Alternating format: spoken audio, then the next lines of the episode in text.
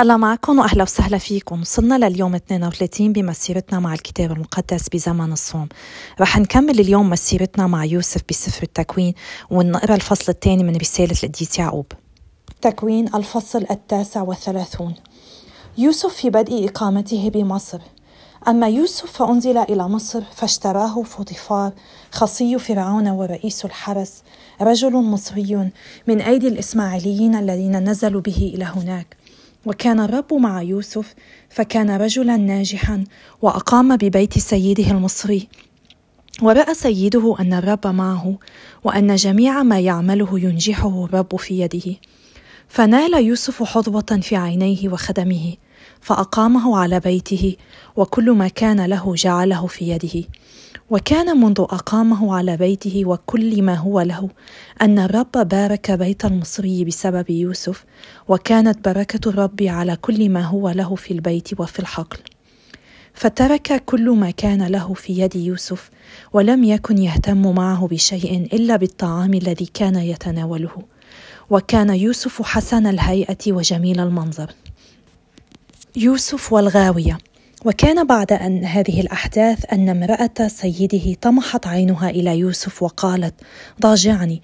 فأبى وقال لامرأة سيده هو ذا سيدي لا يهتم معي بشيء مما في البيت وكل ما هو له قد جعله في يدي وليس هو أكبر مني في هذا البيت ولم يمسك عني شيئا غيرك لأنك زوجته فكيف أصنع هذه السيئة العظيمة وأخطأ إلى الله؟ وكلمته يوما بعد يوم فلم يسمع لها أن ينام بجانبها ليكون معها. فاتفق في بعض الأيام أنه دخل البيت ليقوم بعمله ولم يكن هناك في البيت أحد من أهله. فأمسكت بثوبه قائلة ضاجعني. فترك ثوبه بيدها وفر هاربا إلى الخارج. فلما رأت أنه قد ترك ثوبه بيدها وهرب إلى الخارج صاحت بأهل بيتها وقالت لهم انظروا لقد جاءنا برجل عبراني ليتلاعب بنا. أتاني ليضاجعني فصرخت بصوت عال. فلما سمعني قد رفعت صوتي وصرخت ترك ثوبه بجانبي وفر هاربا إلى الخارج.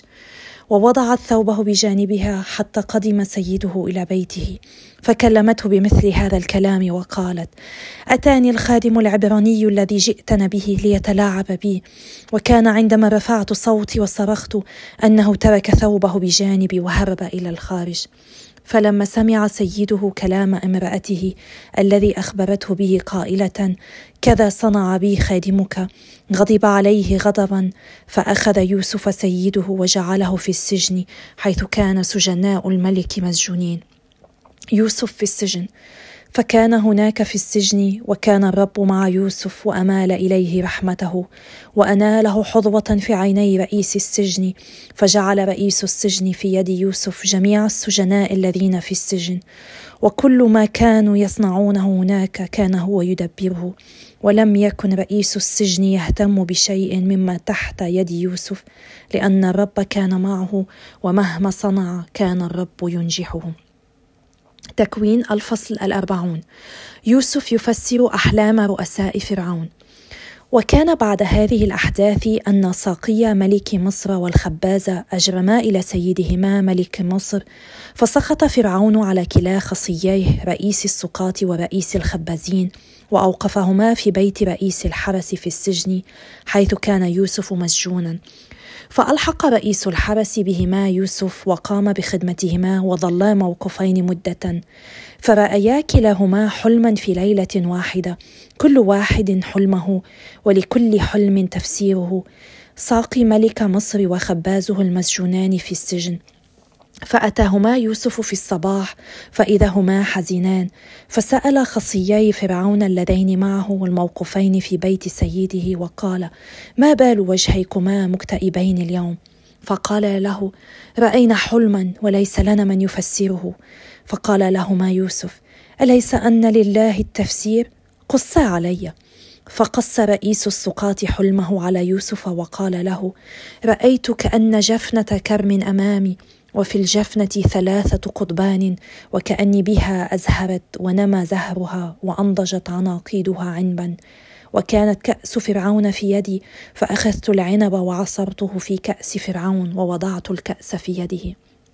فقال له يوسف هذه تفسيره. القضبان الثلاثة هي ثلاثة أيام فبعد ثلاثة أيام يرفع فرعون رأسك ويردك إلى وظيفتك وتناول فرعون كأسه كالعادة السابقة حين كنت ساقية. وإذا حسن أمرك فتذكرني واصنع إلي رحمة واذكرني لدى فرعون وأخرجني من هذا البيت لأني قد خطفت من أرض العبرانيين وها هنا أيضا وضعوني في السجن من غير أن أفعل شيئا.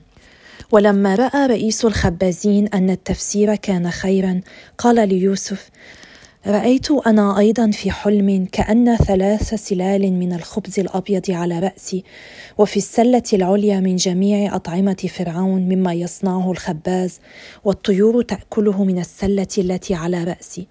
فأجاب يوسف وقال هذا تفسيره. السلال الثلاث هي ثلاثة أيام فبعد ثلاثة أيام يرفع فرعون رأسك فوقا ويعلقك على خشبة فتأكل الطيور لحمك من عليك. فكان في اليوم الثالث يوم مولد فرعون أنه صنع مأدبة لجميع حاشيته فرفع رأس رئيس السقاة ورأس رئيس الخبازين بين حشمه فرد رئيس السقاة إلى سقايته فوضع الكأس في يد فرعون وأما رئيس الخبازين فعلقه فكان كل شيء بحسب تفسير يوسف لهما. ولم يتذكر رئيس السقاة يوسف فنسيه. الفصل الثاني من رسالة القديس يعقوب توقير الفقراء. يا إخوتي لا تجمعوا بين مراعاة الأشخاص والإيمان بربنا يسوع المسيح له المجد. فإذا دخل مجمعكم رجل بإصبعه خاتم من ذهب وعليه ثياب بهية ودخل أيضا فقير عليه ثياب وسخة فالتفتم إلى صاحب الثياب البهية وقلتم له اجلس أنت ها هنا في الصدر وقلتم للفقير أنت قف أو اجلس عند موطئ قدمي أفلا تكونون قد ميزتم في أنفسكم وصرتم قضاة ساءت أفكارهم اسمعوا يا إخوتي الأحباء أليس الله اختار الفقراء في نظر الناس فجعلهم أغنياء بالإيمان وورثة للملكوت الذي وعد به من يحبونه؟ وأنتم أهنتم الفقير. أليس الأغنياء هم الذين يظلمونكم ويسوقونكم إلى المحاكم؟ أوليس هم الذين يجدفون على الاسم الحسن الذي ذكر عليكم؟ فإذا عملتم بالشريعة السامية التي نص عليها الكتاب وهي أحبب قريبك حبك لنفسك تحسنون عملا.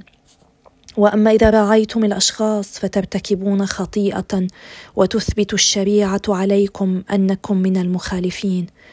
فمن حفظ الشريعة كلها وزل في أمر واحد منها أخطأ بها جميعا لأن الذي قال لا تزني قال أيضا لا تقتل. فإذا لم تزني ولكنك قتلت كنت مخالفا للشريعة. تكلموا واعملوا مثل من سيدان بشريعة الحرية لأن الدينونة لا رحمة فيها لمن لم يرحم فالرحمة تستخف بالدينونة. الإيمان والأعمال. ماذا ينفع يا إخوتي أن يقول أحد إنه يؤمن إن لم يعمل؟ أبي وسع الإيمان أن يخلصه؟ فإن كان فيكم أخ عريان أو أخت عريانة ينقصهما قوت يومهما وقال لهما أحدكم اذهبا بسلام فاستدفئا واشبعا ولم تعطهما ما يحتاج إليه الجسد فماذا ينفع قولكم؟ وكذلك الإيمان فإن لم يقترن بالأعمال كان ميتا في حد ذاته. ورب قائل يقول أنت لك الإيمان وأنا لي الأعمال. فأرني إيمانك من غير أعمال ارك أنا إيماني بأعمالي. أنت تؤمن بأن الله أحد فقد أحسنت والشياطين هي أيضا تؤمن به وترتعد أتريد أن تعلم أيها الأبلة أن الإيمان من غير أعمال شيء عقيم؟ أما برر أبونا إبراهيم بالأعمال إذ قرب ابنه إسحاق على المذبح ترى أن الإيمان ساهم في أعماله وأنه بالأعمال اكتمل الإيمان فتمت الآية التي ورد فيها إن إبراهيم آمن بالله فحسب له ذلك برا ودعي خليل الله.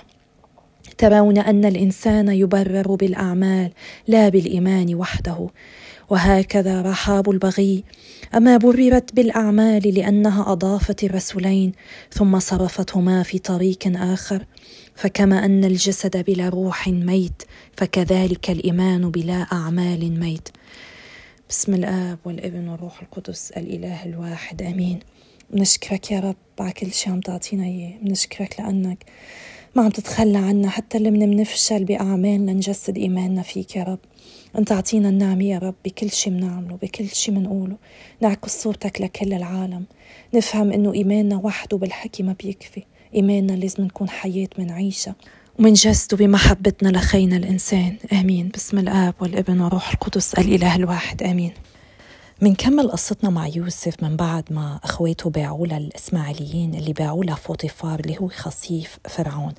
يوسف هون كان مثل سجين وعبد كان في يشوف موقفه ويشوف حياته ميؤوس منها. رغم هيدا الشيء بذل أقصى جهده ليعمل كل عمل صغير بينطلب منه. وهيدا الشيء خلى سيده يلاحظ اجتهاده وموقفه الإيجابي فرقاه وجعله مدير لبيته. هالأيام بتلاقي حالك بمأزق ميؤوس منه بالشغل أو بالبيت أو بالمدرسة أو بحياتك بأي مطرح؟ الحق مثل يوسف وعمل أقصى الجهد بكل عمل صغير. وتذكر كيف الله حول موقف يوسف من عبد سجين جعله مدبر لبيت الغني والله هو كمان رح يشوف جهودك ورح يعكس الظروف الصعبة. بس وثق فيه وسلمه وعمل كل شي لازم تعمله. منشوف أمانة يوسف هون لمن رفض إنه ينام مع مرته لفوطيفار وقاوم هالتجربة وقال لها كيف بدي أقترف هالشر العظيم وأختي لله ما قال يوسف لسيدته إنه في هيدا أذية إلك أو أنا عم بخطي ضد فوطيفار أو عم بخطي ضد نفسي. كتير أيام تحت الضغوط منصير نقدم أعذار كتيرة وتبريرات. بس لازم نتذكر أنه الخطية الجنسية منا محصورة بين طرفين متفقين. هي فعل عصيان ضد الله اللي قال لا تزني. بوصاياه العشرة. تجنب يوسف امرأة فاطفار قد ما قدر ورفض عروضها وبعدين هرب منها. أيام لما منحاول بس نتجنب التجربة ما بيكفي لازم نتحول لازم نهرب خاصة لما بتكون التجارب أقوى منا مثل بحال التجارب الجنسية. ضل أمين للآخر يوسف وشفنا كيف تعاقب وحطوه بالحبس. بس القصة ما انتهت هون. رح نشوف بعد كم يوم كيف انتهت القصة. بالحبس بنعرف إنه تعرف على ساقي فرعون وخبازه وفسر لهم أحلامه. بس منشوف هون بموضوع الأحلام يوسف وجه نظر الكل لله. بدل ما يستغل الموقف ليبين إنه هو منيح وهو شاطر هو بيعرف حوله ليشهد لقوة ربنا. أحد الأسرار الشهادة الفعالة هي إن ننتهز الفرص لنربط بين الله وبين اختباراتنا. لما بتجي الفرصة لازم يكون عنا الشجاعة نحكي مثل ما حكي يوسف. مش نجرب إن نشوفي حالنا إنه نحن بنعرف ونركز نظر العالم علينا. لا لازم نرفع المجد لله. لازم نخلي العيون ترجع تركز عليه هو. يوسف فسر الحلم لرئيس الخبازين ورئيس السقاط وصار هالشي بالضبط. هو قال له لرئيس السقاط قال له يتذكره بس يطلع من الحبس. للأسف ما تذكره إلا بعد سنتين مثل ما حنشوف على بكرة. بس إيمان يوسف كان عميق. أيام كتير منحس إنه حدا أهملنا أو نسينا. ما لازم نتعجب من جحود الناس. لازم علينا بهالمواقف نتكل على الله مثل ما عمل يوسف. لأنه يمكن في فرص أكثر من انتظارنا.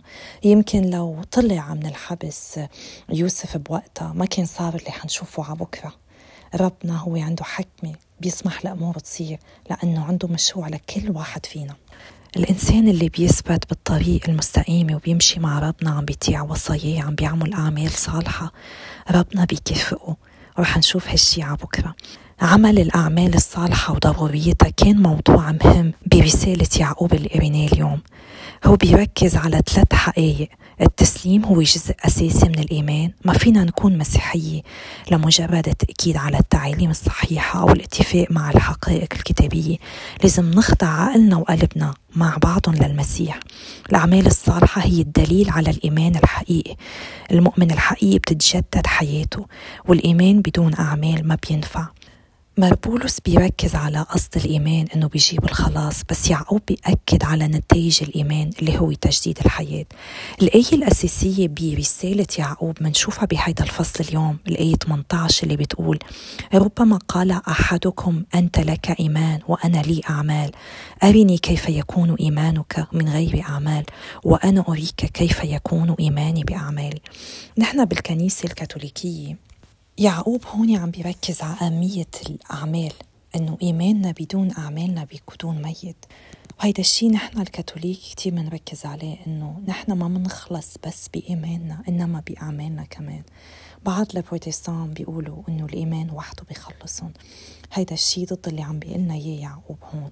لأنه كيف فينا نبرهن أنه نحن منآمن إذا ما خلينا الإيمان يتجسد بأعمالنا؟